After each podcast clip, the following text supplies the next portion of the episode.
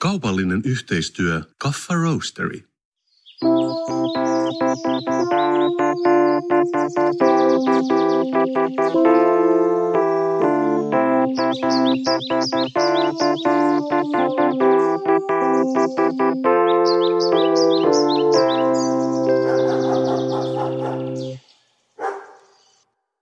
Kasperin Mikon podcast, jakso numero 87. Ja tällä viikolla me ollaan ehkä jännittävimmässä paikassa tähän asti.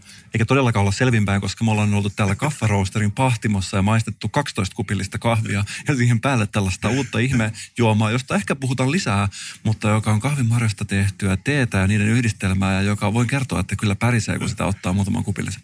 Mä luulen, että sä vedit vähän mutkat suoraksi nytten, koska me todellakin seistään tässä kaikkein pyhimmässä tämän kaffaroosterin probat merkkisen vintage-pahtimoa koneen vieressä.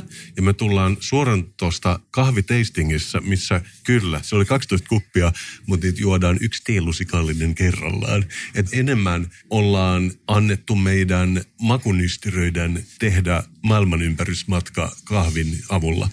Mä haluaisin tässä vaiheessa meidän podcastia teroittaa, että meillä on kaupallista yhteistyötä tässä jaksossa. Täällä ei paljon muuta olekaan, koska me todellakin ollaan kahvirosterin pahtimossa ja kahvirosteri sponsoroi tätä jaksoa.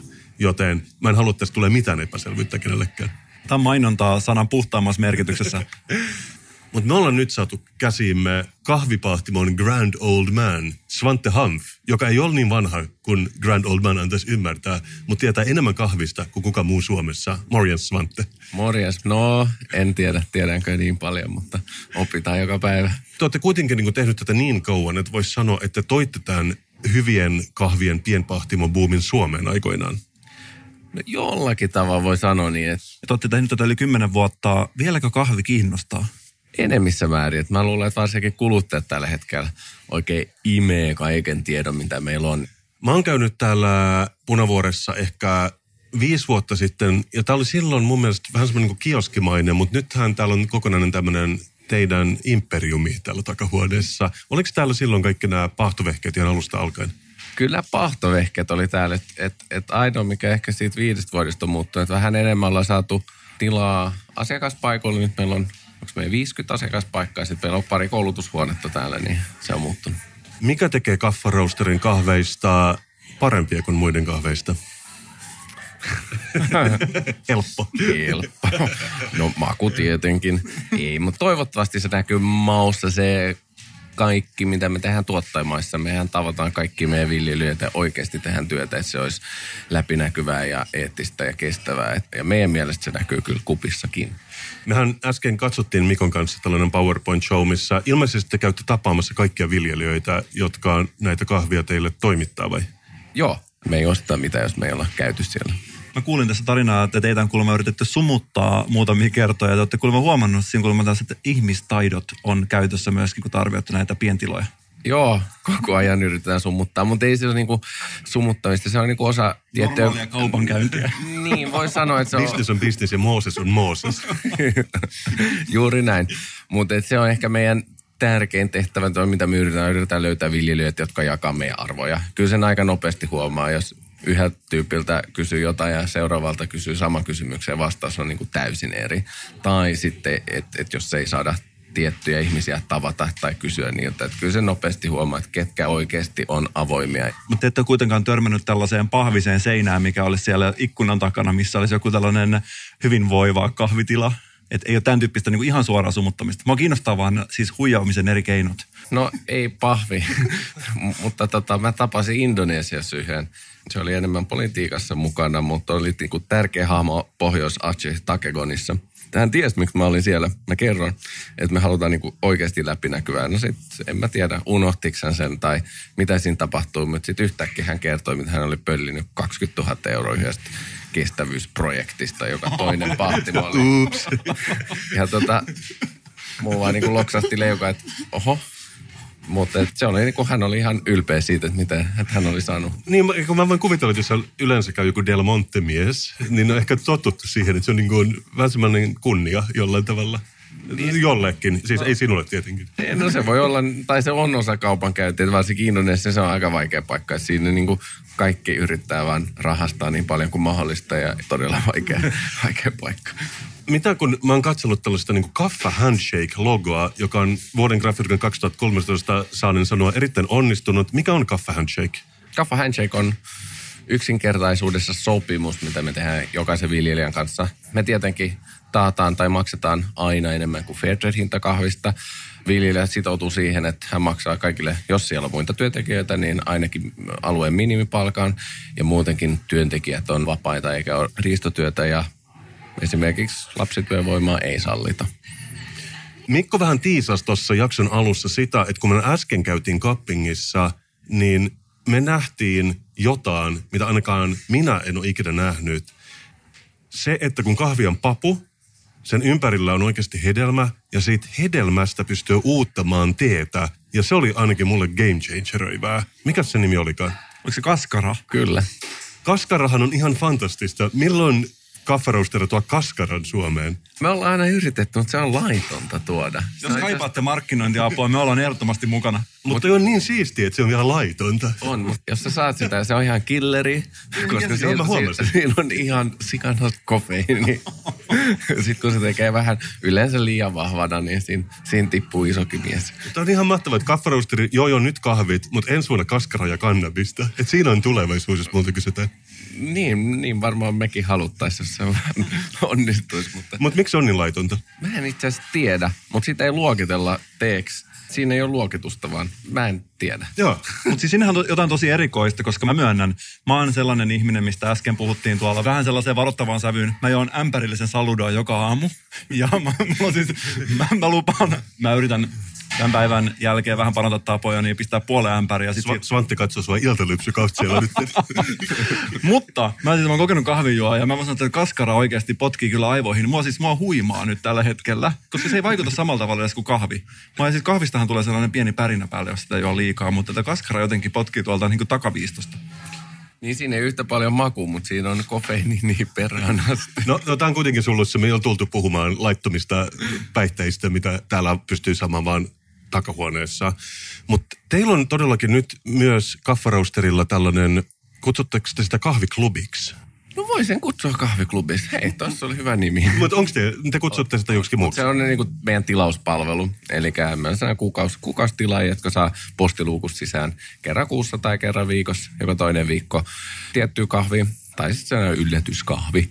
Ja, mm. ja sitten kaikki noita tilaajia kutsutaan myös tällaisia Kaffa and Friends Facebook-ryhmään, missä on myös viljelijöitä. Että siinä pääsee oikeasti keskustelemaan niiden viljelijöiden kanssa. Tuo on ihan mahtavaa. Voiko se yllätys olla kaskaraa jodan kuukautena? Varmaan pitää. Mä en tiedä, olisiko se oikein, voisiko sen tuoda lannoitteena sisään, koska se oikeasti lannoite käytetään. Okay. Sitä Vielä parempaa.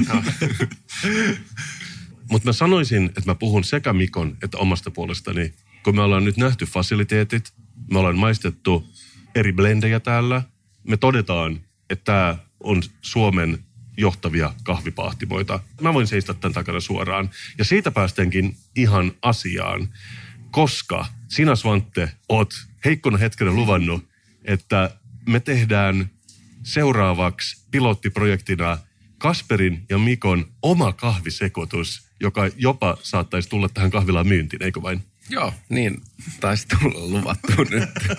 Sä et tiedä, miten iloiseksi tämä mut tekee. Vaikka siihen ei tuliskaan kaskaraa, niin tämä on ehkä isoin asia, mitä ikinä on tapahtunut Suomen suositumman podcastille.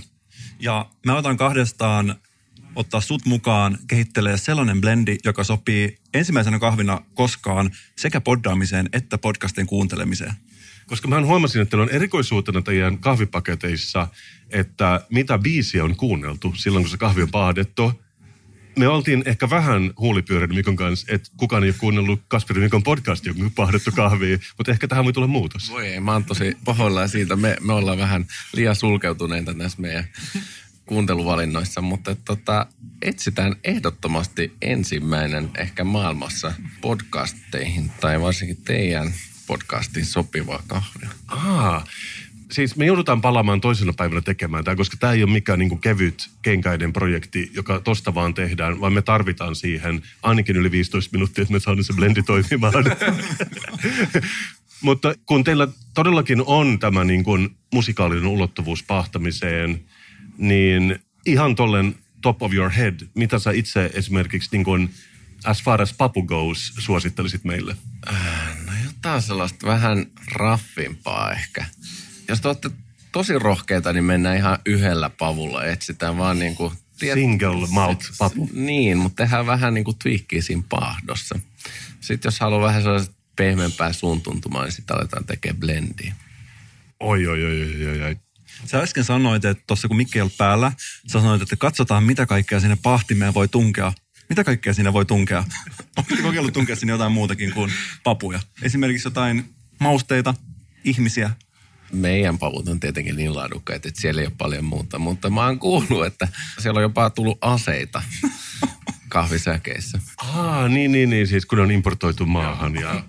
Ja tietenkin Kolumbia, niin siinä saattaa tulla jotain muutakin.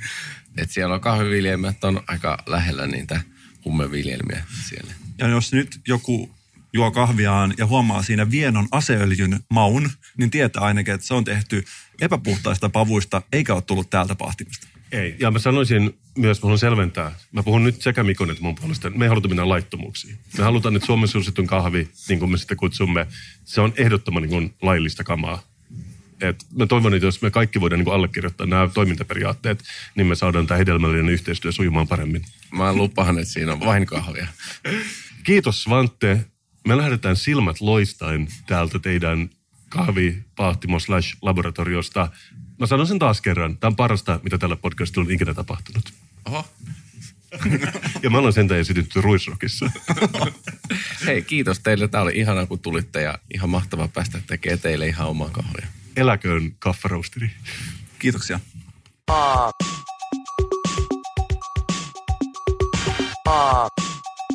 Kasperin ja Mikon podcast.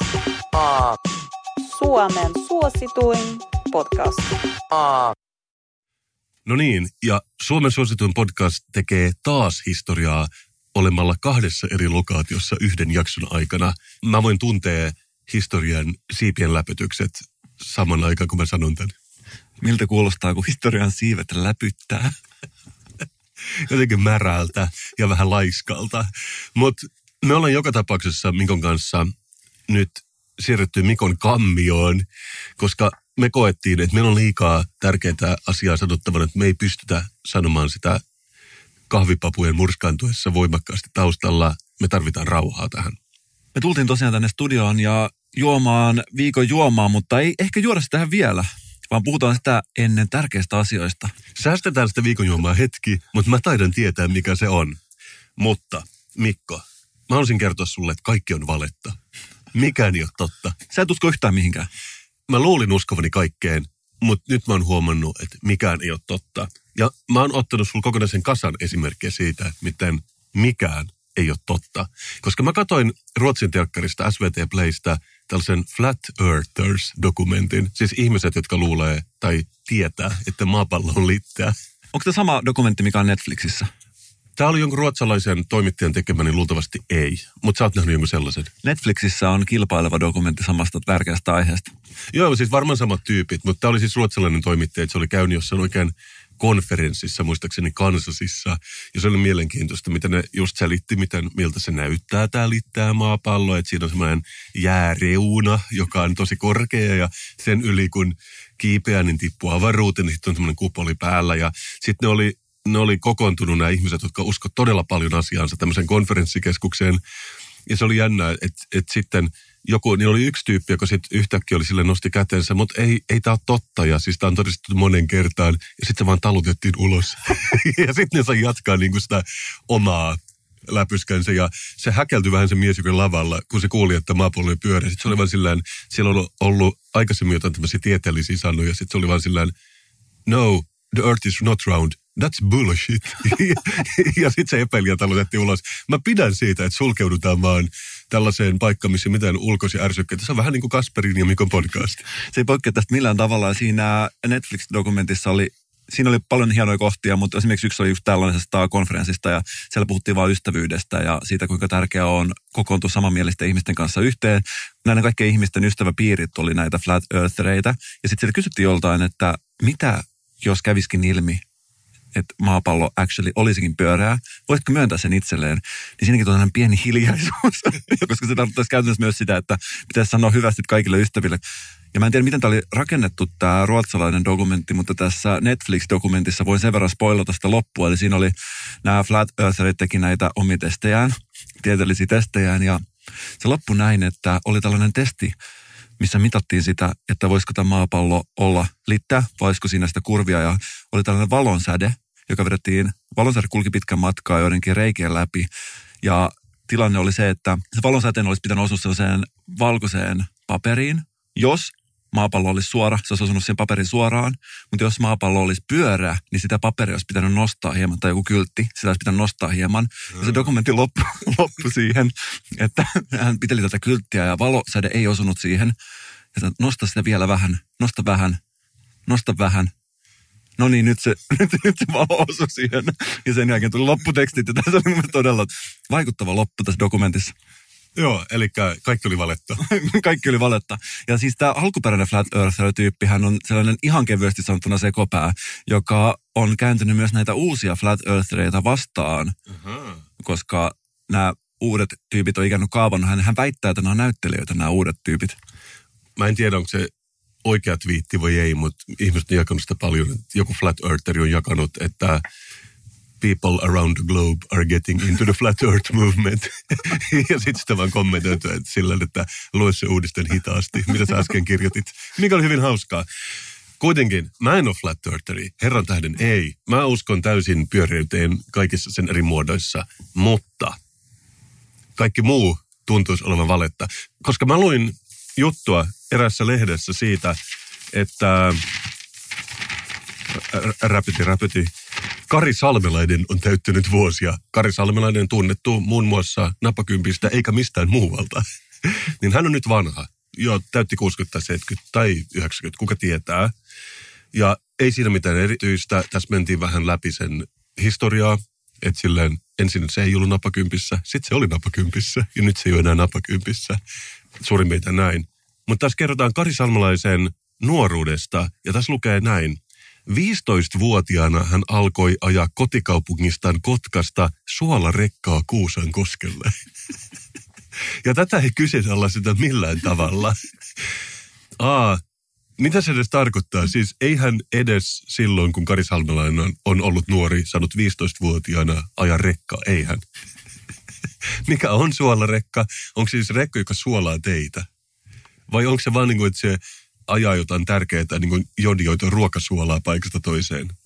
Mä arvelisin, että se on tällainen, mikä suolaa teitä, mutta en menisi takuuseen tästä. Mutta miksi on saanut ajaa sitä 15-vuotiaana? Mua on häirinnyt tämä nyt niin kuin puoli vuotta. Mä oon säilyttänyt tätä niin kuin lehtijuttua sen jälkeen. Mulla oli ala yksi tällainen kaveri, joka oli koko koulun hauskin tyyppi. Mutta hän lopetti koulunkäynnin ja siirtyi sairaseläkkeelle 10-vuotiaana. Ja tuli vastaan kotikadulla muutaman vuoden päästä. Hän ajeli Mersuaan 15-vuotiaana ympäri Saloa. Ja tuntuu, että, hän oli game changeröinyt kyllä salolaisen järjestelmään niin jollain tavalla. Mä en tiedä, mitä hän se teki, mutta siis ihaileva, ihailevasti katso hänen toimintaa kyllä. Okei, okay, okei, okay, mutta lähdetään siitä. Tässä voi olla se selitys, että people around the world alkaa ajamaan suolarekkaa 15-vuotiaana. Mun on vaan hyväksyttävä se. Mutta tämä oli niin kuin exhibit A Tämä oli niin ykkös exhibit siitä, miten, mikä ei pidä paikkansa.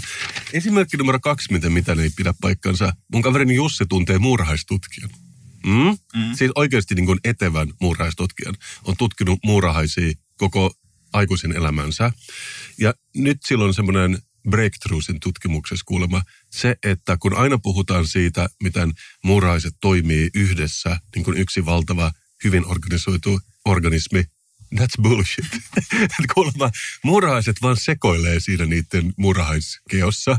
Että ne saattaa kantaa jotain, mitä ne kantaa, havua sinne tänne. Ja sitten on just tällaisia työkyvyttömyyseläkkeellä oleva muurahaisia, jotka ei oikein tee mitään. Työstä kieltäytyä liittyy muurahaisia. Muurhaiset ei ole ollenkaan niin fiksuja kuin mitä voisi luulla, mutta tätä ei ole uutisoitu tarpeeksi isosti, tämä on aika uusi löydös, mutta me tykätään enemmän siitä ideasta, että kaikella on järjestys ja murhaiset on tosi tehokkaat, eikö vaan? Mä luin tämän uutisen ja mä sanoin mielessäni, ha, mä tiesin sen, koska mä oon oikeasti katsonut muurahaiskekoja paljon enemmän kuin monet muut. Ja mä oon seurannut sitä ja se on nimenomaan näyttänyt tolta. Ja se ei näytä siinä mielessä miltä, se ei näytä siinä mielessä mitenkään erilaiselta, jos katsoo esimerkiksi moniin työpaikkoihin ulkopuolelta. Tai kauppakeskuksiin. Tai poddajiin. Nimenomaan. Okei, okay, se oli Exhibit B. Mutta tästä on siis uutisoitu. Mä oon iloinen siitä, että jos tää on niin ylittänyt uutiskynnyksen. Exhibit C, eli kolme suomeksi. Mä luin uutisen siitä, että aina kun sä katsot niin natsi-Saksan propagandafilmejä, niin siellä vyöryy jotain niin kuin kiiltäviä tankkeja ja jotain aikaisia Mercedes-Benz-autoja, jotain luotisuoria teitä pitkin. Mutta tämä ei kuulemma pitänyt paikkansa, vaan nimenomaan Hitlerin koko armeija toimi hevosilla. Niillä oli joku, tiedät sä, viisi autoa, ja sitten ne oikeasti veti niillä hevosilla paikasta toiseen. Tämän jutun mukaan ensinnäkin siksi, että se oli kätevää, koska just jos on jossain Venäjän maaseudulla, missä on joku kärrypolku, niin se auto ei kerta kaikkiaan kulje siinä liejussa, mutta heppa toimi siihen aikaan niin kuin todella hyvin kaikilla tavoin. Ja mä ymmärrän, että natsi-Saksaa yhdistetään propagandaan, ja totta kai se oli propagandaa, että meillä on parhaimmat lentokoneet ja autot sun muuta. Että mä oon oikeastaan aika iloinen siitä, että ne oikeasti vaan niin ratsasti paikasta toiseen. Mutta tässä on tällainen joku taulukkokin, että kuinka paljon autoja niillä oli. Niillä oli tyyli jotain 300 autoa ja 5300 hevosta. Tämä on siis yhdessä jossain jalkaväkidivisioona, mä en tiedä siitä. Mä oon todella iloinen tästä, että sä oot laajentanut tätä sun kiinnostusta tällaiseen historiaan, niin on tällainen historia-aikakausi että Mä näen, että tässä on ihan varmasti tällainen uusi suuntaus, että vaan vertailet eri maiden armeijoita ja tankkeja toisissa. Joo, mä, mä tiedän, tämä on paha, tämä on paha. Mä tiedän siis, tunnen toki ihmisiä, jotka on liian innoissaan tästä maailmasta ja, ja saa isänpäivälahjaksen kirjan Marskin elämästä, mutta mä en ole ihan vielä siellä. Mä satuin näkemään tämän lehden jossain odotushuoneessa. Ymmärsinkö mä oikein? Sä toivot isänpäivän lahjaksi Marskin elämänkertaa. Mutta mä oon miettinyt tuota samaa asiaa, että jos ajattelet näitä tankkeja ja hevosia, niin moottoreiden kehitys on mennyt huimasti eteenpäin sadassa vuodessa. Mun oma Golf on siitä elävä todiste. Todella pienellä kulutuksella pystyy kulkemaan. Ja tankit, silloin kun ne on kehitetty, niin on ollut varmasti myöskin veikkaa, että dieselmoottoreita. Ne on vienyt joku 50 litraa sadalla bensiiniä ihan varmasti, ja varmaan enemmänkin. Veikkaan, että niillä on päässyt just joku 10 kilometriä eteenpäin aina siellä tankilla, mikä on, ja niitä on jouduttu koko ajan tankkaamaan. Ja varmaan just hevoset kuljettanut dieseliä niille, niin mä en yhtään epäile tätä. Ja tätä ottaa paikalleen kaikki mun epäilykset, mitä mulla on ollut hevosiin ja tankkeihin liittyen ensimmäiseen ja toisen maailmansotaan. Kyllä, mutta tämä herättää just sen ajatuksen, että kun Suomen armeijallakin tämmöisiä propagandavideoita YouTubessa, jos et ole nähnyt, niin katso joskus, ne on jotenkin huvittavan övereitä. Että niissä on semmoista mahtipontista musiikkia ja ins, Inception horneja ja, ja paljon räjähdyksiä. Sitten kun kuka tahansa, joka on käynyt armeijan, tietää, että se ei ole ihan sellaista. Mutta mistä mekään tiedetään, että käyttääkö Suomen armeija vieläkin ehkä hevosia, ja sitä ei vaan kerrota kenellekään.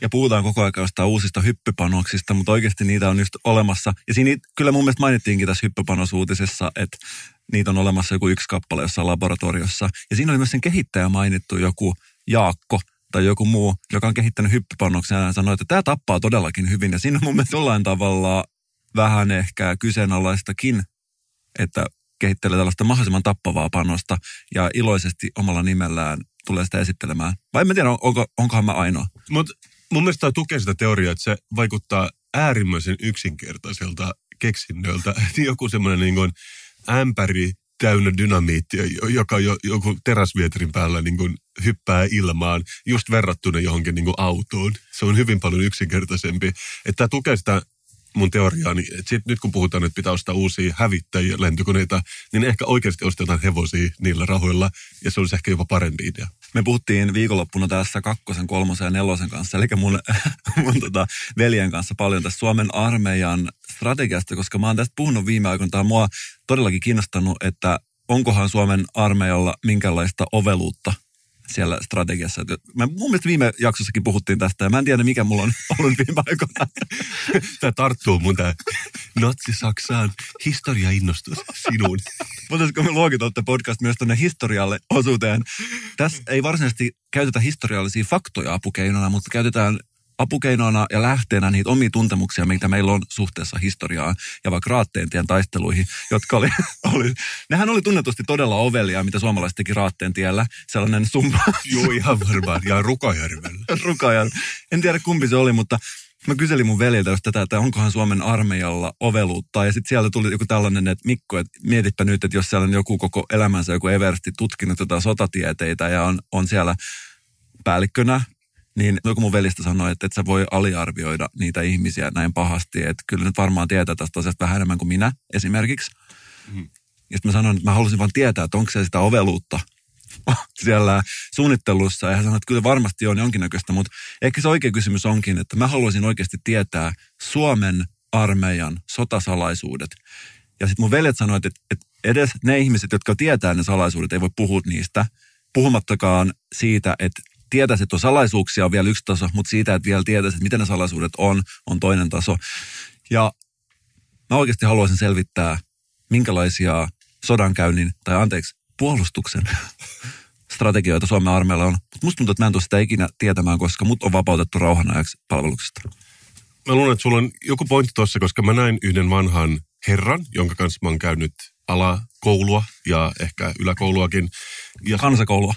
ja, ja se on ollut siis käsittääkseni nyt armeijan palveluksessa jostain niin kuin 20 vuotta tai jotain, jotain sellaista, siis siitä lähtien, kun se on kirjoittanut ylioppilaaksi. Ja sitten mä jotenkin puhun siitä näistä tunneleista, mitä allegedly on täällä Helsingin alla ja missä jotkut sotilaat aina harjoittelee ja sun muuta. Sitten se katsoi mua näin ja sitten se oli sellainen, että Kasper, että kai sä tiesit, että ei niitä tunneleita oikeasti olemassa. Onko sekin jotain propagandaa? ei, mutta se hymyili vinosti. Ja mä en ole ollenkaan varma, että oliko se niinku super sarkastinen slash ironinen vai miksi se sanoi niin, se kaikki tietää, että ne on olemassa. Kaikki tietää, että esimerkiksi menee semmoinen auton ajettava tunneli niin kuin Pasilasta eduskuntataloon, ennen voi... ja, ja Suomenlinnaan. Ja... Kohta tästä podcastista vaan puuttuu joku siivu pelkkää tyhjyyttä. Suomen valtio sensuroi. Muistakaa, mistä kuulitte se ensimmäisenä. No siis, koska jokainen tietää, että siellä on ihan hulluna tunneleita Helsingin alla, niin se, se oli joku tämmöinen niin vähän hälyisää tilaisuus, missä ei ollut mahdollisuutta sukeltaa syvemmin tähän filosofiaan.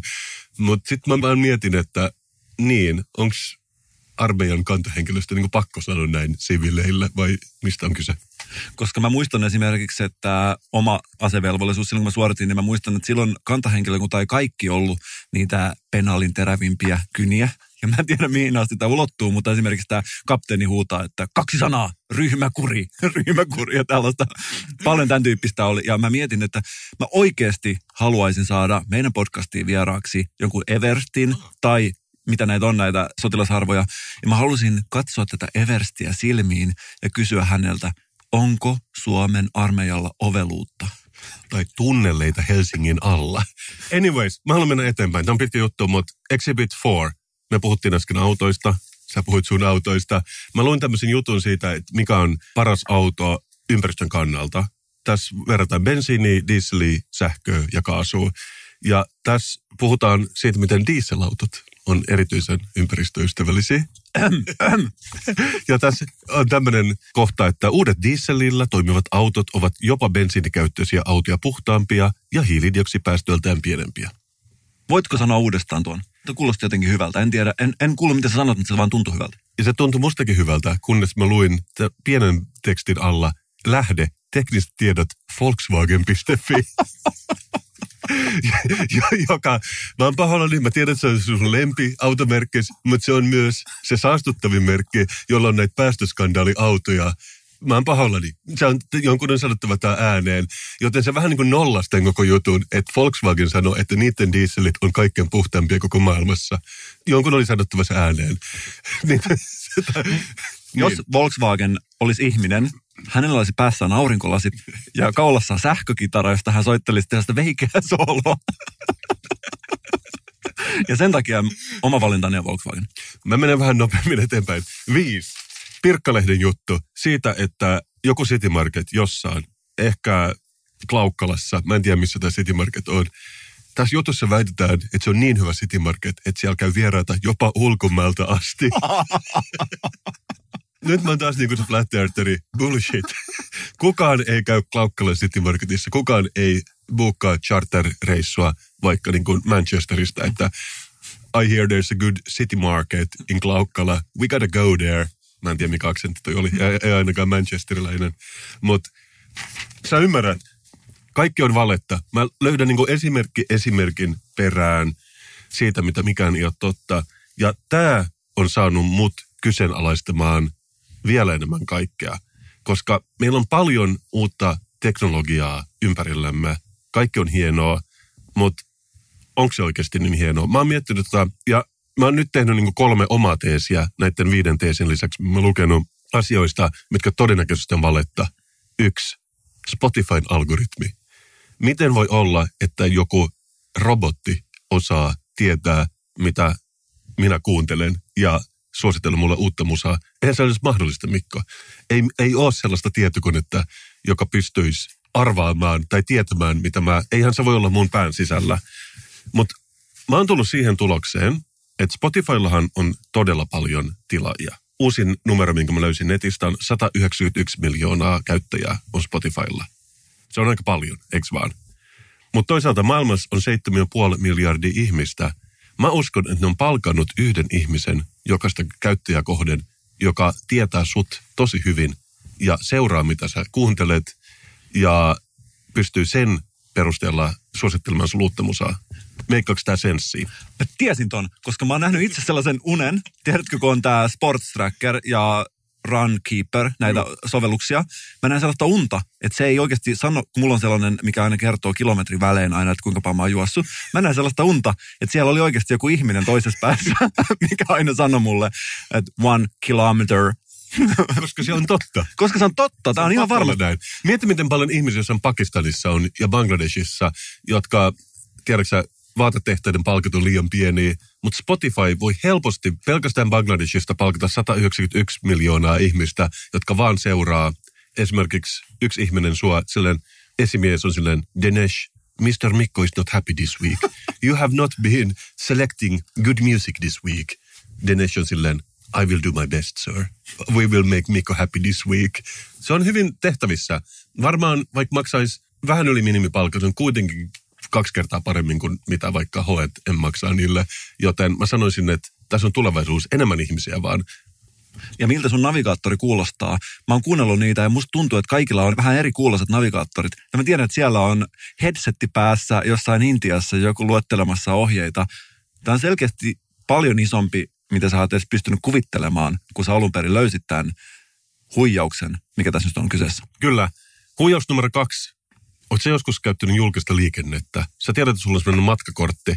Jotenkin maagisesti, että sä vaan niin kuin, et edes syötä sitä mikä laitteessa, vaan pidät sitä sen lukijan edessä ja se pystyy muka vähentämään jonkun matkan siitä. Eihän se ole edes mahdollista. Mä oon itse asiassa seurannut vähän, että kun raitiovaunusta menee sisään siihen keskelle, pitää sitä korttia, että sä oon muka huomannut, mitä se kuljetti vähän niin kuin vilkuilee siitä mitä sä teet. Se merkkaa lyijykynällä jonka ruutuvihkoon, että nyt tuli, tuli taas yksi matkustaja. Ja sillä tavalla tämä pyörii. Että se, että sä lataat rahasta korttiin, sitä ei ikinä ladata siihen. Se vaan ottaa se ärkioskin myyjä ne rahat ja antaa kortin takaisin. Ja ne numerot on ihan mitä se sattuu, koska kuinka moni seuraa sitä, että paljonko sitä allegedly saldoa sillä kortilla on. Mä sanoisin, että tämä on suurin huijaus, mitä meidän kaupungissa tapahtuu. Sä oot ihan oikeassa. Se on juuri noin. Ja se kortti piippaa aina satunnaisin väliajoin, että sun saldo on loppu, koska nimenomaan ne tietää sen, että kukaan ei pysty seuraamaan sellaisia numeroita, mitä sun kortilla on. Hyvä, sä oot samaa mieltä mun kanssa. Ja sitten tämä kolmas huijaus, mikä liittyy nykypäivän teknologiaan. Oletko ikinä miettinyt, miksi pankkiautomaatit on niin isoja? Eihän niiden tavallaan tarvitsisi olla, kun sanon nyt vaikka vähän isomman putkikassin kokoisia. Mutta sen sijaan, mä tiedän, että ne on ehkä 80-luvun teknologia, koska niitä on ollut ainakin 30 vuotta nyt pankkiautomaattia. Mutta mä sanoisin, että mä puhun meidän molempien puolesta, kun mä väitän, että siellä istuu ihminen sisällä jakamassa sitä rahaa siinä vaiheessa, kun sä syötät sen kortin sisään. Merkkaa lyijykynällä ruutuvihkoon paljon, kun sun tililtä otetaan pois ja sitten se syöttää sen silleen ehkä vielä päristelee huuleen sillä kun se syöttää sen kortin takaisin. Joten kaikki on huijausta, mutta me pystytään näkemään niiden läpi. Ja mä oon nähnyt näitä pankkiautomaatteja, mä oon miettinyt siinä, mä oon itse jotenkin ajatellut, että siinä suunnittelussa on tarkoitus nöyryyttää ihmisiä. että ne on tehty tarkoituksella sua isommiksi, että kun sä menisit siihen, niin sä huomaisit, kuinka pieni sä oot verrattuna pankkiin. Ja ne antaisi sulle sellaista viestiä, että älä ala oikeasti tappelemaan pankin kanssa, että sä tulet häviämään, koska pankki on aina sua suurempi. Sä oot ihan oikeassa. Mä haluaisin sanoa tämän kaikille meidän lukijoille. Siihen tulee semmoinen pieni ruutu, missä allegedly näkyy saldo, tai jotain numeroita, siis mä en katso niitä. Joskus jos laittaa, jos on aurinkoinen ilma, mutta laittaa käden sen ruudun päälle, niin siinä voi nähdä sen ihmisen, joka istuu siellä sisällä, koska sehän on vähän semmoinen niin kuin peili, niin kuin on kuulusteluissa. Se on yksisuuntainen peili, mutta varjustakaa sitä, niin te voitte nähdä sen pienen pelokkaan ihmisen, joka istuu siinä ison automaatin sisällä ja annostaa rahaa. Tehkää se vielä tänään, tulette hämmästymään. Ja jos te laitatte korvan siihen korttiaukkoon, voitte kuulla siellä sisällä vaimeaa, lähettävä hengitystä, joka tulee todennäköisesti jostain vähän pienemmästä ihmisestä, joka on sinne piiloutunut ja joka on töissä pankilla. Mikään ei ole totta, mutta siinä vaiheessa, kun tämän ison huijauksen läpi näkee, niin voi kuitenkin tuntea, että on asioiden päällä. Tai niiden sisällä, jos oot pankkiautomaatin sisällä. Ne sanoo, että totuus on tuolla ulkona, mutta totuus on Kasperin Mikon podcastia, ja te kuulitte sen täältä ensin. Mä oon tässä viime aikoina miettinyt tosi paljon, että mitkä on tärkeimmät kotityöt. Mitkä on niitä, jos sun pitäisi mennä autiolle saarelle ja sä sit ottaa mukaan vain kolme kotityötä, niin mitkä olisi ne kotityöt? Mitkä saattaisit mukaan?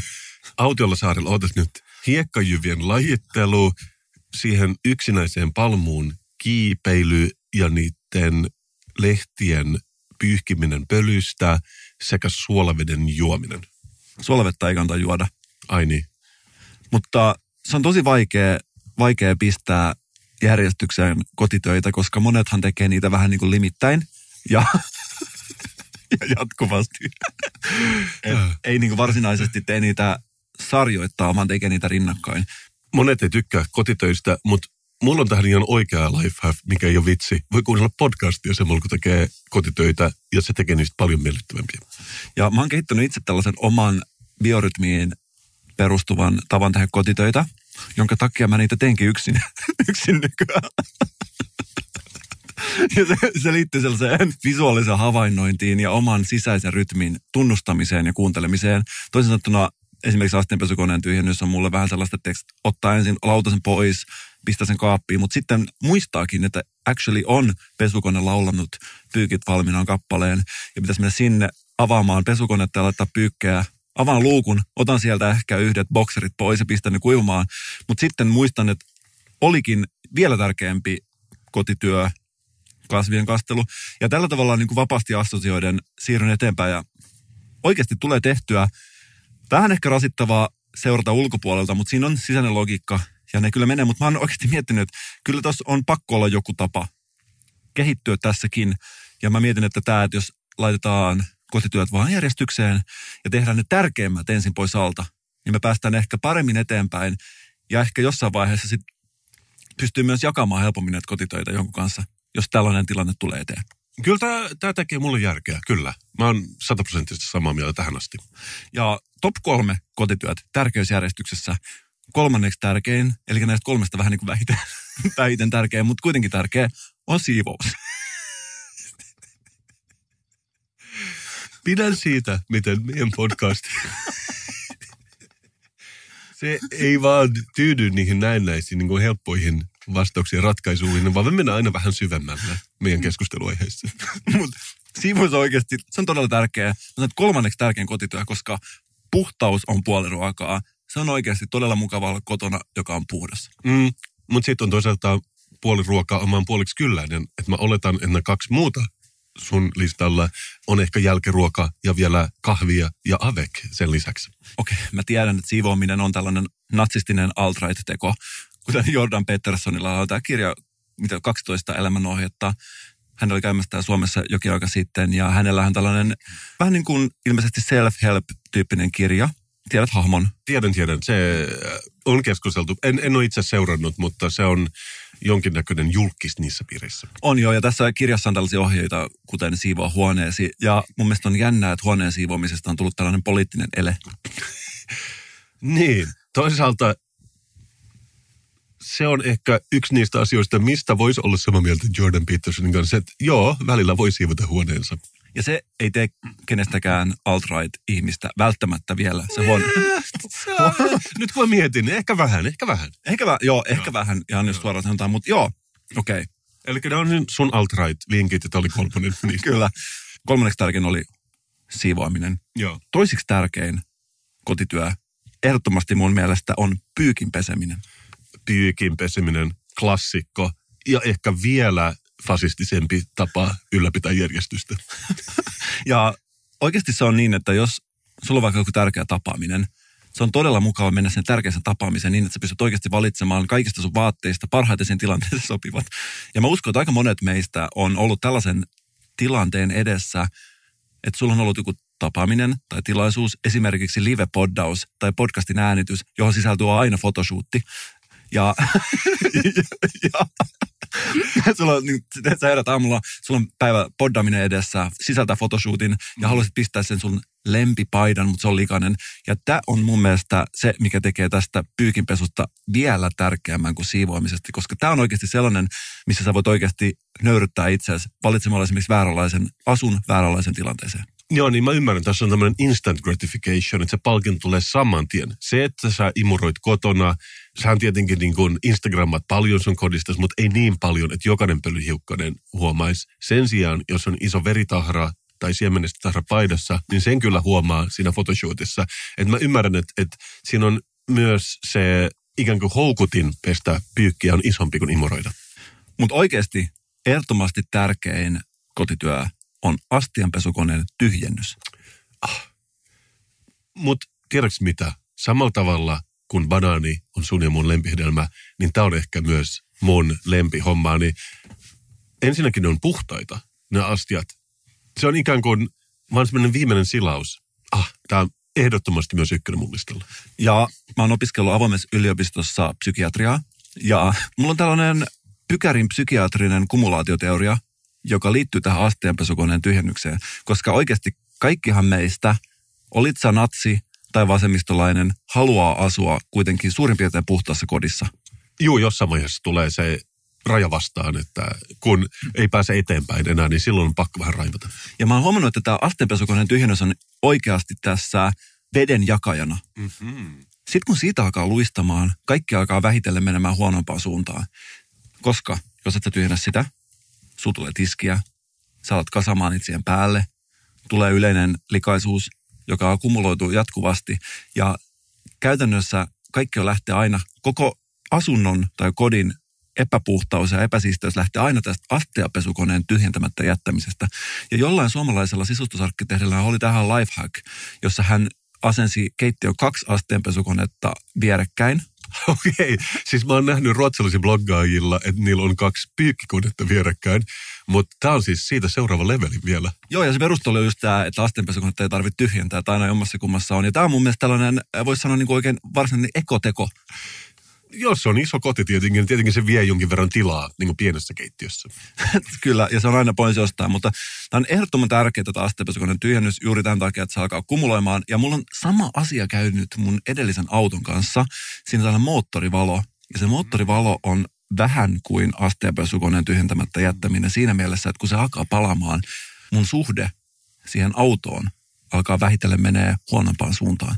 Koska se on vähän sellainen niin kuin ensimmäinen likatahra siinä autossa. Sen jälkeen alkaa tulla vähitellen niitä, että se auto ei enää tunnu puhtaalta ja se ei tunnu enää virhettömältä. Ja vähitellen alkaa laistamaan auton siivoamisesta. Sinne saattaa jäädä jotain kuppeja, ehkä jotain roskia.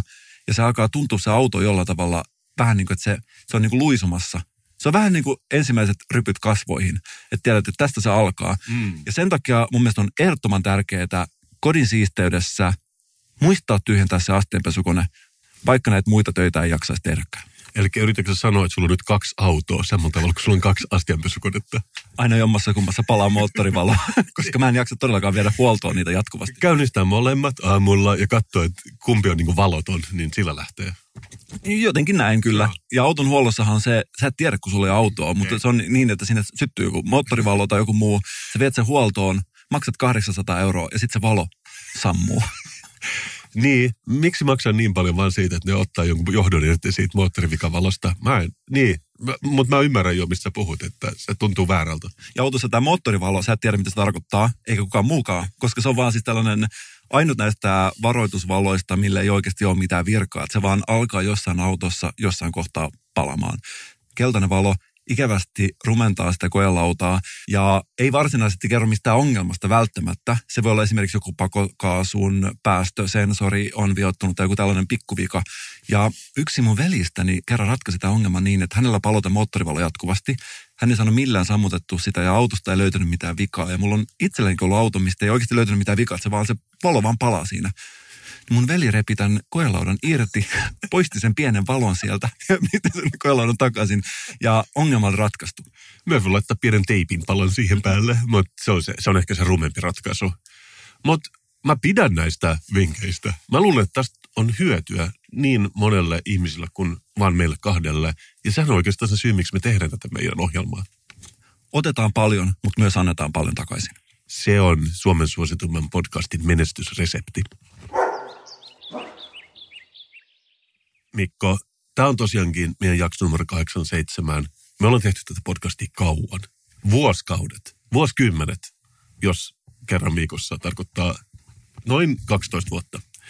Ja mehän oltiin Suomen ensimmäinen podcast, myös suosituin kaikilta tavoin.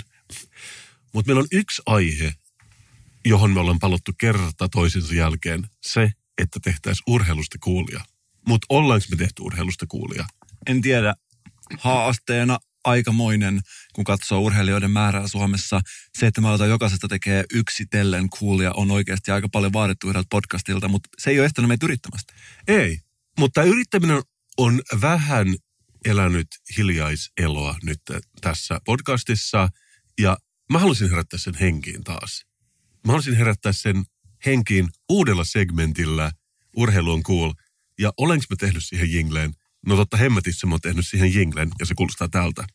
Urheilu on cool, läksyt on turhii, urheilu on cool. Ja sä olet häviäjä, jä, jä, jä, jä, jä, jä. Mä vähän lainasin tällaista kappaletta, jonka mä sävelsin aikaisemmin tuossa, muistaakseni ehkä Ruisrock-jaksoa varten viime vuonna, mutta that's beside the point. Että jos on lahjakas niin kuin minä, niin voi usein se lahjakkuus näkyy monessa eri muodossa. Kuitenkin, sä tiedät, joskus kun saa käsinsä sanomalehden, niin helposti hyppää yli sen urheiluosion tai jopa repii sen temperamenttisesti palasiksi ja sylkee niiden päälle. Mä oon nyt lopettanut sen. Mä oon oikeasti ruvennut katsomaan urheilusivuja, että mitä siellä oikein kirjoitetaan ja onko se mielenkiintoista. Mä aloitan varovasti. Mä en halua lähteä lukemaan mitään laajoja reportaaseja jostain ihmisistä, joka mua ei kiinnosta millään tavalla. Mutta mä oon löytänyt tämmöisen pikkuuutisen. Tässä on ehkä kymmenen riviä, jonka mä tuon mukana tällä viikolla, jonka otsikko on Kova naama paljasti NHLn piristeen. Mm-hmm. Tämä, tämä kiehtoo myös meitä aloittelevia urheiluintoilijoita. Eikä varmaan mistään urheilujuomasta nyt ole kyse. Tavallaan. Hear me out. Okei. Okay. Tämä alkaa, tässä lukee vihreällä jääkiekko, joka on ilmeisesti joku urheilulaji. Ja sitten alkaa näin. NHL-seura Washington Capitalsin voimahyökkääjä Tom Wilson paljasti Washington Postin haastattelussa, mitä hän pitää tyypillisempänä näkynä NHL-kaukaloiden laitamilla. Vähän hankalaa kieltä, mutta mä oletan, että tämä suora käännös jostain, ja ehkä joku robotti englannista. Teini-iässä Wilsonia ihmetytti, miksi raavaat miehet ryystävät kahvia, kunnes hänen valmentajansa valaisi asiaa. Quote, se on paras laillinen suorituksen parantaja, jonka voit ottaa. Wilson juo kahvia aamulla, iltapäivällä ja ehkä ennen peliä. ja tämä oli koko tämä uutinen. Mä oon aika varma, että urheilutoimituksessa on huomattu, että porsareikä näistä urheilusivuista. Ja Helsingin Sanomatkin tietää sen, että niitä ei actually lueta, koska mä en ole ikinä nähnyt kenenkään lukevan, enkä kuullut, että kukaan olisi lukenut, enkä ole itse lukenut urheilusivuja. Niin, niin tästä mä puhun. Niin tää, toisaalta tässä löytetään niin musta aukko, eli klassinen sokea piste. Et siinä voi työntää melkein mitä vaan. Luottaen, että kukaan ei lue, mutta me ollaan eri maailmaa ja eri puuta ja eri maata. että me todellakin käydään läpi nämä urheiluutiset tästä lähtien, että me saadaan nostettu kansantietoisuuteen, mitä se on. Mä oon lukenut näitä urheiluutisia just joskus tällä silmällä ja siellä on juuri joku, joku Jussi Korhonen hiihtänyt pitkään, yrittänyt hiihtää mahdollisimman kovin ja sitten on tullut viidenneksi toista jossain kilpailussa. ja tässä on siis mennyt koko aukema juttu. Suomi mainittu kuitenkin, niin se on pääasia. Mutta mä oon iloinen siitä myös, että paras laillinen huume, mitä voi ottaa, on kahvi, jota Wilson juo aamulla, iltapäivällä ja ehkä ennen peliä. Koska se vie meidät seuraavaan osioon, eli viikon juomaan. Viikon juoma. Ja arvaa, mikä se on tällä viikolla, Mikko. Onko se joku laillinen piriste, jolla voisi omaa poddauskuntoa ehkä saada ylöspäin? Kyllä, laillinen suorituksen parantaja. Se on juoma, joka juon aamulla, iltapäivällä ja ehkä ennen poddausta. Se on kahvi. Ja nimenomaan Kaffa Roasterin herkullinen sekoitus Herra Korppi Dark Roast. Ja me sanottiin jakson alussa, että tämä jakso on kaupallinen yhteistyö sponsoroitu. Tämä ei ole millään tavalla poikkeus siitä. Tämä on sponsoroitu viikon juoma. Jos et millään kestä sponsorointia tai kaupallista sisältöyhteistyötä tai mainontaa, niin nyt kannattaa oikeasti pistää paussia ja siirtyä johonkin toiseen podcastiin, koska nyt me otetaan rahaa vastaan mainostaa tätä herkullista kahvia. Ja mä itse pidän tästä kaikkein eniten tästä ominaisuudesta. Tässä pussissa on tällainen pieni reikä. Ja mä tykkään haistella tätä sisältöä niin, että mä painelen tätä pussia. Ja otan tota Herra Korpin hajua sisääni, koska tämä blendi, mitä me tällä kertaa maistellaan, on nimeltään Herra Korppi Dark Roast. Tämä on 50 prosenttia kolumbialaista, 50 prosenttia ugandalaista kahvia. Ja tässä on itse asiassa tämmöinen pieni niin runon pätkä tässä paketissa. Tässä lukee näin. On vielä kylmiä pimeää. Musta, väkevä rääkäisy rikkoo hiljaisuuden. Oletko se sinä, vai herra Korppi? Ilmassa tuoksuu raaka kaakao, mikä on vähän hämäävää ehkä mulle, koska sen pitäisi ehkä tuoksu kahville. Mutta jos tässä lukee niin, niin kai se sitten on kaakaota. Pahtajilla on varmaan erikoistermit. Ehkä pahtajien maailmassa ja pahtajien kielenkäytössä kaakao tarkoittaa kahvia. Mä, mä luulen niin. Se on niin kuin ammattislangia kahville, kaakao. Ja mä voin kertoa, että tätä pahtaessa niin on soinut Prinsen Girl Trouble, joka voi tai ei voi olla hyvä asia, mutta se nähdään pian. Ja me halutaan, että tulevaisuudessa siinä lukee Kasper ja Mikko ja jakson numero ja ehkä myös, että mistä kohtaa jaksoa on kuunneltu. Sinä Mikko olet valmistanut tämän kahvin meille Mokkamaster kehittimellä. Mitä sä sanoisit väristä? Tässä on, tämä väri on vähän niin kuin sieltä tuonpuolisesta korpin tumma musta sielu. Tämä on erittäin musta. Juu, tää on, tää, tää on tummaa kahvia. Tää on mustaa. Lifehack. Oikeasti, mulla on kiireinen arki. Mä teen paljon asioita, suoritan paljon koko aika jatkuvasti. Toinen käsi operoi rakennusvalvonnan kanssa ja vastaa naapureiden tekemiin valituksiin ja toinen käsi säveltää singlejä ja, ja keskellä olevalla päällä mä poddaan samaan aikaisesti. Mulla ei ole aikaa aikaa mittaamaan, että kuinka monta mitallista tulee kahvia minnekin. Mä silmämääräisesti arvioin, koska mulla on sellainen pieni laskuri, millä mä lasken, kun mä näen sen suoratinpussin, mä pystyn näkemään siitä, että kuinka paljon about menee siihen, mutta tämä ei ole ihan täysin tarkka. Joo, siis itse olen sitä mieltä, että enemmän on enemmän ja sitä voisit jatkaa vedellä tai maidolla tai millä nyt halukaan jatkaa kahvia, mutta sen pitää olla tarpeeksi väkevää, sen kahvin. Mä en nyt maistaa tätä. Mitä sanoisit tuoksusta? Musta tää tuoksuu kahviselle. Oikein on tällainen tumman kahvisen maku. Mm, mutta se on, se on mun mieleen. Mä tiedän, että mähän olen niin kuin päivänsädi ja menninkäinen siinä mielessä, että mä pidän tummista, pahdista, sä vaaleista, mutta mä sanoisin, että tämä varmaan miellyttää meitä molempia. Mä- Mä en voi sille mitään. Mä olen itse laimeiden asioiden ystävä ja pidän kaikista laimeesta ja tavallisesta. Tämä on tummaa, paattoa. Tämä on siinä mielessä mulle hyppy tuon puoleiseen. Mutta mä sanoin sulle etukäteen, että mä oon valmis ottamaan yhden iskunta podcastin eteen ja maistamaan kupillisen tummaa paahtoa. Ja ehkä mä pystyn tästä näin muuttumaan ihmisenä ja kehittymään enemmän sinne menninkäisen suuntaan. Eli 5 kautta 5, eikö vai? Ehdottomasti. Nyt itse asiassa mä käänsin tämän pakkauksen, niin tässä on myös englanniksi tekstiä, jossa lukee, että our coffee will melt your brain. Mm. Se on kai, mä, mä en tunte, miten se tapahtuu tälläkin hetkellä. No, se mä oletan, että tarkoittaa, että se on hyvä asia. Ja tässä puhutaan tämä kaffaroasterin ja siitä, että he haluavat nostaa kahvin arvostusta ja muuttaa tämän asteikon game changeroida actually tätä asteikkoa niin, että siinä missä minä itse menneisyyden ihmisenä olen arvioinut kahvia määrän perusteella, että onko sitä paljon vai vähän, he haluaisivat kiepsauttaa tämän asteikon niin, että puhuttaisiin enemmän siitä laadusta määrän sijaan. 5 kautta 5. Ehdottomasti. Jussi Hakulinen, yön kappaleiden säveltäjä, on riidoissa Olli Lindholmin rauha hänen sielulleen edesmenen taiteilijan kanssa ja heillä on ollut ongelmia näistä Jussi Hakulisen säveltämien kappaleiden versioista. Jussi Hakulinen. Onko se ikinä miettinyt, että tekisit coverlevyn nimellä Hassu Jukolinen? Missä sä tekisit tällaisia niin kuin covereita, missä olisi vähän semmoinen teet, brrr, ääniä kaikissa sen biiseissä. Et ilmeisesti, mutta jatka toki. En näe sitä yhtään mahdottomana tässä, jos alkaa jossain vaiheessa ideoiden sammio olemaan, nytkin se on jo puolillaan, niin se alkaa tästä vielä, vielä tyhjenemään, niin varmasti tämänkin tyyppiset ideat otetaan harkintaan. Eipä kestä. Mutta Jussi Hakulinen on suuttunut tästä, kun tämä Yön joutsen laulu, minkä on hänen säveltämänsä kappale. Ja siitä esitettiin jossain tällaisessa suomalaisessa realityssä joku tanssi tähtien kanssa Temptation Islandilla. Jossain ohjelmassa esitettiin joku lyhennetty versio. Okei. Mä missannut tämän kohun, mutta muusikkona sä tietenkin seuraat näitä tarkemmin kuin minä. Joo, ja tässä oli, siis tämä on iso asia, koska tämä kappale esitettiin siellä ja se alkuperäinen kappale kestää 15 minuuttia.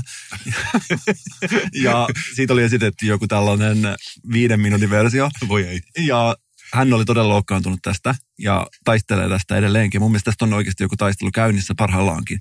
Ja hän on sitä mieltä siis, että sitä yksinkertaisesti ei saa sitä alkuperäistä taideteosta lyhentää. Okei, outoa. Esimerkiksi mähän pystyin helposti lyhentämään mun urheilu on cool biisiä tuollaiseksi pikku jingleksi, mutta se on vain minä. Mä oon ehkä eläin eri maailmassa. Se on vähän ehkä modernimpi tässä mielessä. Niin mä sanoisin. Ja tämä on ironista ehkä siinä mielessä, että Jussi Hakulinen on ainut säveltäjä, jonka kappaleet actually paranevat siitä, että niitä vähän lyhennellään. Ja tämä on kuitenkin niin ammattilaisen mielipide, ei vaan kenen tahansa. Kyllä, ja niistähän tulee helposti tällainen ihan fyysinen reaktio, eli niin sanotusti tulee laattaa suuhun, kun ku- kuuntelee näitä kappaleita, mutta sen takia mun mielestä tällainen pieni lyhentäminen voisi joskus olla paikallaan. Mun täytyy sanoa, että on muutama asia. Mä tiedän paljon monesta asiasta, mutta just yön musiikki on asia, mistä mä tiedän hyvin, hyvin vähän. Ja mä en itsekään tiedä, koska en mä kuuntele sitä, en, tai miksi kuuntelisin. Mutta mun tuli mieleen tämä asia, mistä sä joskus aikaisemmin sanoit, että oli tämä taiteilija, joka sanoi, että hänen omat sävelmät ovat vähän niin kuin hänen lapsia. Joo, kyllä. Mä ajattelen sitä päivittäin, kun herään. Ja mä mietin sitä oikeasti, että se on mun mielestä hauskaa mielikuva, että ajatella niin kuin sävelmät ikään kuin lapsina. Ja se ehkä selittäisi tämän siinäkin mielessä, että sä et varmaan halua, että sun lapsiakaan lyhennetään.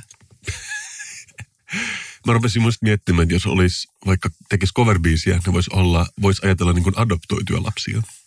Ja ehkä adoptoituja lapsia, voisiko niitä lyhentää helpommin? Joo, joo, siis niillä voi tehdä mitä haluaa. Mutta mietin, että just, että, että okei, Joutsella ollut, kaikki tietää, tunnettu kappale. Ja mietin, että okei, jos se olisi lapsi, niin minkä näköinen lapsi se olisi? Aa, Mä jotenkin näen, että se olisi tällainen niin kuin ehkä vähän perunan näköinen poika, joka asuu kellarissa ja ei saa käydä ulkona ja käyttää ehkä isovelle liian suuria housuja. Ja sen itkee, kun se näkee lapset pihalla siitä kellarin pienestä ikkunasta. mutta hirveän pitkä kuitenkin, eikö vaan? Et vaikka se on elänyt kellarissa, niin se on hyvin, hyvin pitkä. Niin kuin sellainen luonnottoman pitkä sen ikäiseksi. Pitkä ja painava peruna, jota ei ole todellakaan lyhennetty. Joo, joo, siis joo, kyllä mä, mä maalaan nyt tämmöisen mentaalisen kuvan päähäni. Kyllä, okei, mä näen sen edessäni. Ja ehkä hän istuu pianon vieressä siellä ja itkee sellaisen karvaisen perunan kyyneleen samalla kun hän ajattelee tätä, että hän on koko ajan tällaisen lyhennysuhan alla. Mä koko ajan mietin, kun sä teit kohupaljastuksen muutamia jakso sitten, että sä oot ollut Euroviisituomari, niin mä niin näen, että sä käytit näitä samoja mielikuvia tai kielikuvia myös siinä tuomaroinnissa. Ja Euroviisuta lähestyy ja mä lupaan raportoida kaikesta Euroviisuun liittyvistä sulle ja kaikille meidän kuulijoille. Ja haluan aloittaa kansaliikkeen yleisradiota vastaan. Pelastetaan Euroviisut. Tehdään Euroviisusta jälleen kuulia. Ensi vuoden kärkihanke. Katsotaan, mitä sen kanssa tulee tapahtumaan. Voisiko tämä fiktiivinen poika, jonka sä äsken loit, voisiko se olla jotenkin se maskotti tämän uuden Euroviisuliikkeen? Itkevä peruna. Pitkulainen ehkä sopii paremmin johonkin kastikkeisiin. En mä tiedä, mihin pitkulaiset perunat sopii. Puikulahan on varmaan sen nimi. Kyllä, Lapista, eikö vain? Kyllä. Mutta siis näillä pitkulaisen perunan muotoisilla eväillä kohti kevään Euroviisukilpailuja. Kyllä, ja jos lupaat käyttää yhtä herkullisia kielikuvia, niin mä olen ainakin koukussa. Sen mä voin luvata nyt jo. Kun sä tiedät, että mä olen maapallon ystävä, myös luodon ystävä ja ilmaston ystävä. Ja mä kävin viime lauantaina ilmastomarssissa. Mm-hmm. Ootko sä huomannut, että ilmasto olisi sen jälkeen muuttunut parempaan suuntaan? No ainakin tänään on kylmempi päivä ja se on hyvä asia nykyään. Että ei ole liian lämmin, joten mä sanoisin, että se on osittain mun ansiotani. Tai syytä, mitä se nyt näkee. Ja ok, kun mä sanon ilmastomarssi, että mä kävin ilmastomarssissa, mä en varsinaisesti marssinut. Mutta mä kävin vähän niin kuin seuraamassa, tekemässä vähän muistiinpanoja, sekä mentaalisia muistiinpanoja että tähän puhelimeen, koska ilmastomikko, se on meidän kaikkien asia. Ja mä olen itse huomannut tämän, että 80-luvulla ainut hyväksytty pelko oli ydinsota. Ja se oli sellainen, mitä kaikkien tuli pelätä. Ja ydinsota oli kaikkien huulilla. 90-luvulla kaikkien pelko oli kasvihuoneilmiö. Ja nyt 2000-luvulla se on ilmastonmuutos. Joo, ja mä tykkään aina olla läsnä, missä tapahtuu, koska mä elän vaarallisesti, mä lumilautailen, niin myös tämmöinen niin kuin ilmastokatastrofi, niin kuin se vetää mua puolensa, tai tilaisuudet, mistä siitä puhutaan. Ja 2020-luvulla ennustan tähän väliin, pandemia tulee olemaan uusi sellainen yleispelko, jota kaikki tulevat pelkäämään silloin, kun tämä ilmaston lämpeneminen on saatu selätettyä vihdoin lopullisesti. Ah, ah, joo, ihan mahtavia. No mutta kuitenkin, mä todellakin seisoin vieressä, kun ilmastomarssi marssi ohi. Ja se on hyvä tapahtuma, tarkoittaa hyvää. Mutta mun täytyy kuitenkin sanoa, että se oli mulle varsinaista niin kuin vuoristorataa henkisesti katsoa tätä marssia ja siihen liittyviä ohjeistapahtumia. Välillä mä olin pohjalla, mutta välillä mun pää oli pilvissä. Ja sehän on hyvä. Me ei haluta mitään niin kuin tasasta tylsää elämää. Mutta mun täytyy sanoa, että mä oon harvoin, mä oon kokenut tällaista niin kuin kirjoa mun mielialassa.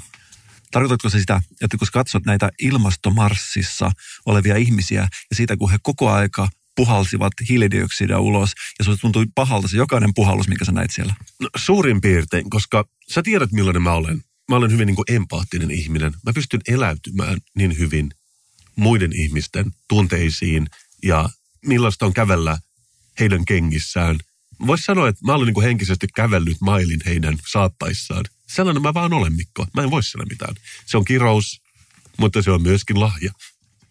Kuitenkin kun mä katselin näitä ilma, ilmastomarssioita, niin mulla kävi sellainen mielessä, että vaikka todellakin ilmastomarssia, se on sataprosenttisesti minua. Mä olisin voinut ihan hyvin marssia siellä. Mutta mä jäin miettimään, että jos mä olisin niin kuin enemmän Espoo-henkinen, tykkäisin vaikka katsoa sitä ilmastomarssia mun City-maasturista, kun se menee ohi, niin joidenkin näiden marssioiden ulkonäkö voisi olla eräänlainen mikroaggressio niille, jotka ei elä siinä maailmassa. Siis mä todellakin sympatiseeraan. Mä oon aina ollut henkisesti niin kuin talonvaltaa ja, ja niin poispäin. Mutta just kun katson näitä ihmisiä, joilla on hyvin paljon rastoja ja pukeutuu johonkin mattoon, niin mä väitän, että se on vähän provokatiivista jopa jollekin vähän oikeasta henkisellemmällä ihmiselle. Oliko siellä tehty tällaisia teepaitoja, mihin on laitettu ensin liimaa sen jälkeen tällaisia multakokkareita?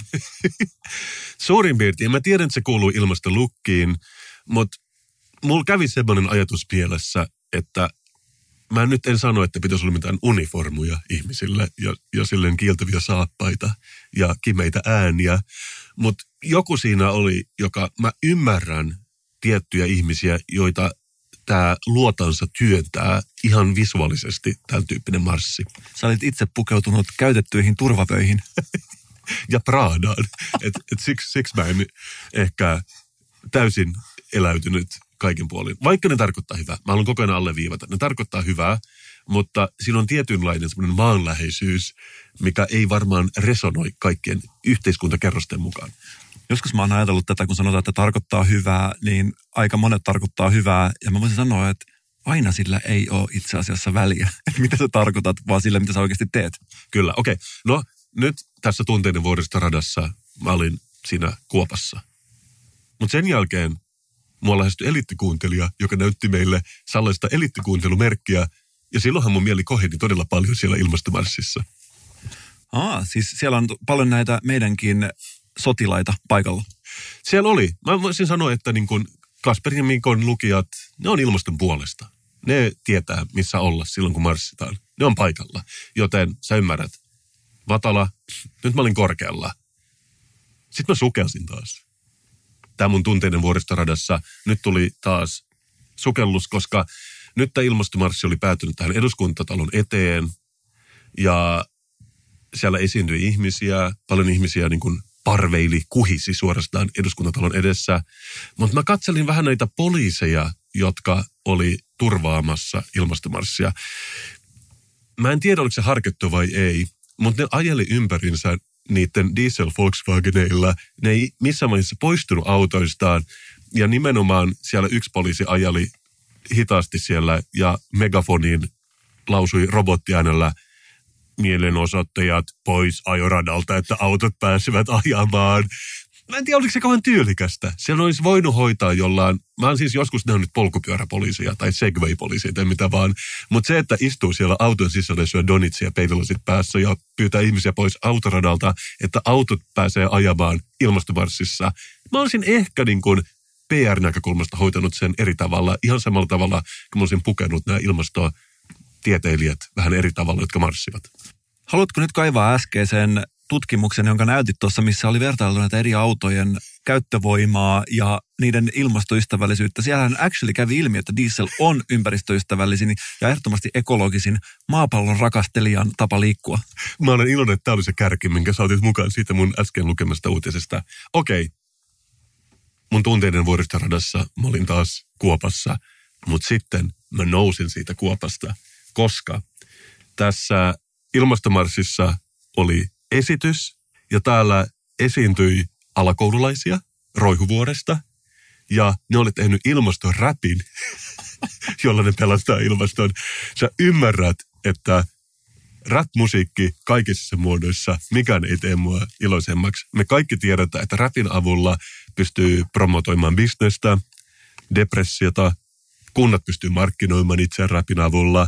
Mun mielestä suomalainen rap on uusi Nokia ja se toimii myös ilmastonmuutos Marsissa. Ja mä jopa nauhoitin sulle pätkän siitä, se kuulostaa tältä.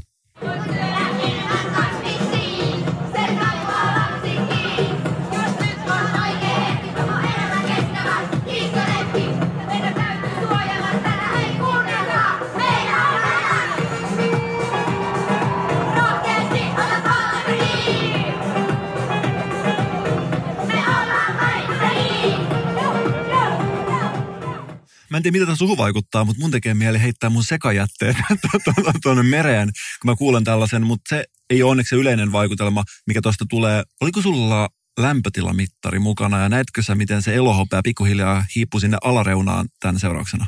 Sä et ehkä kuullut, mitä ne räppäs, Mikko. Kertosäännön menee, me ollaan vaikuttajia. Tiedäs, mikä on synonyymi vaikuttajille? Influensseri. Tiedän, eli sä löysit itsesi tästä tekstistä? Tämä resonoi muhun enemmän kuin mikään muu mun elämässä. Että mä olen ilmastomarssissa ja lapset kertoo mulle rapin avulla, että influencerit on avain tulevaisuuteen. Mun sisällä läikähti todella isosti siinä vaiheessa. Okei, siis nyt mä olin huipulla. Mä olin siinä korkeammassa kohtaa mun tunteiden vuoristoradassa. Mutta ikävä kyllä, elämä on laksuja kukkuloita – mun oli pakko tulla sieltä alas. Koska seuraavaksi alkoi yhteislauluosuus. Ja mä en ole yhteislaulun ystävä noin muutenkaan, mutta nämä yhteislaulujat, ne pakotti meitä laulamaan Ultrabraata yhteislauluna. ja, se, ja se kuulosti tältä.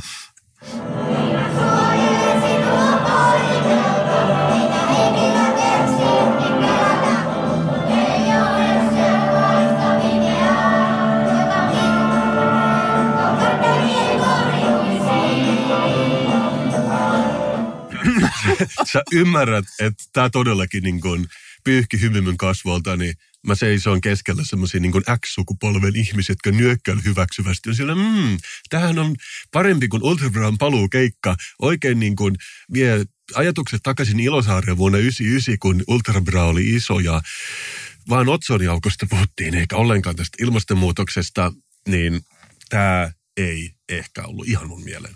Oliko kaikilla keltaiset sadettakit päällä ja he heittelevät niitä sen töölön lahteen? Henkisesti kyllä. Okei, tämä ei ollut täydellistä, mutta sitten tapahtui ilmaston ihme. Ultra Brown kappale osittain lasten esittämänä eteni siihen niin kuin breikkivaiheeseen tai siihen niin kuin kohtaan, missä kappale breikataan alas. Ja tiedätkö, mitä siinä on lisätty? Rap-osuus.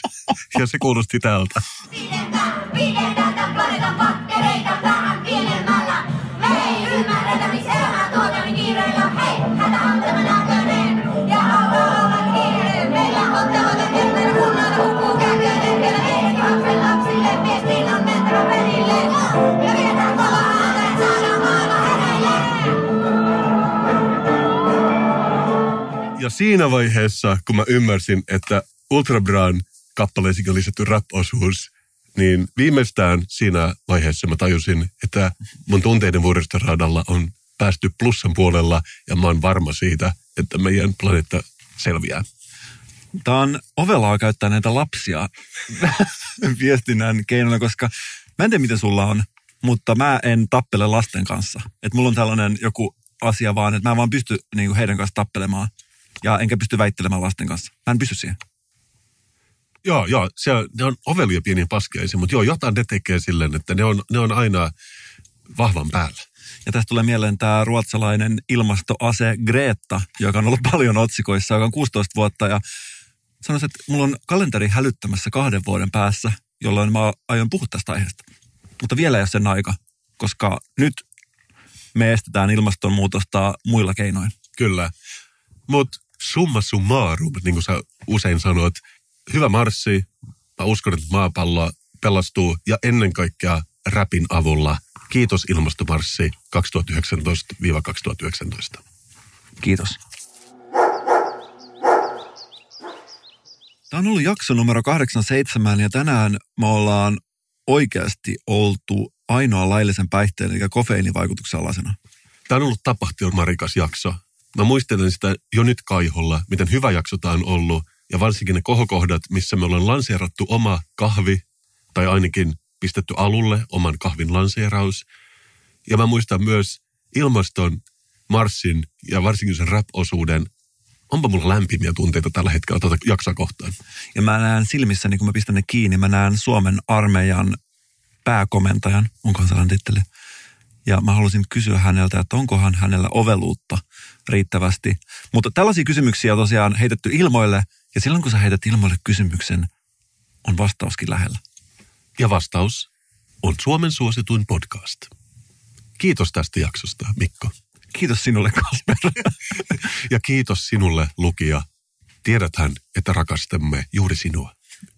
Ensi kertaan. Moi!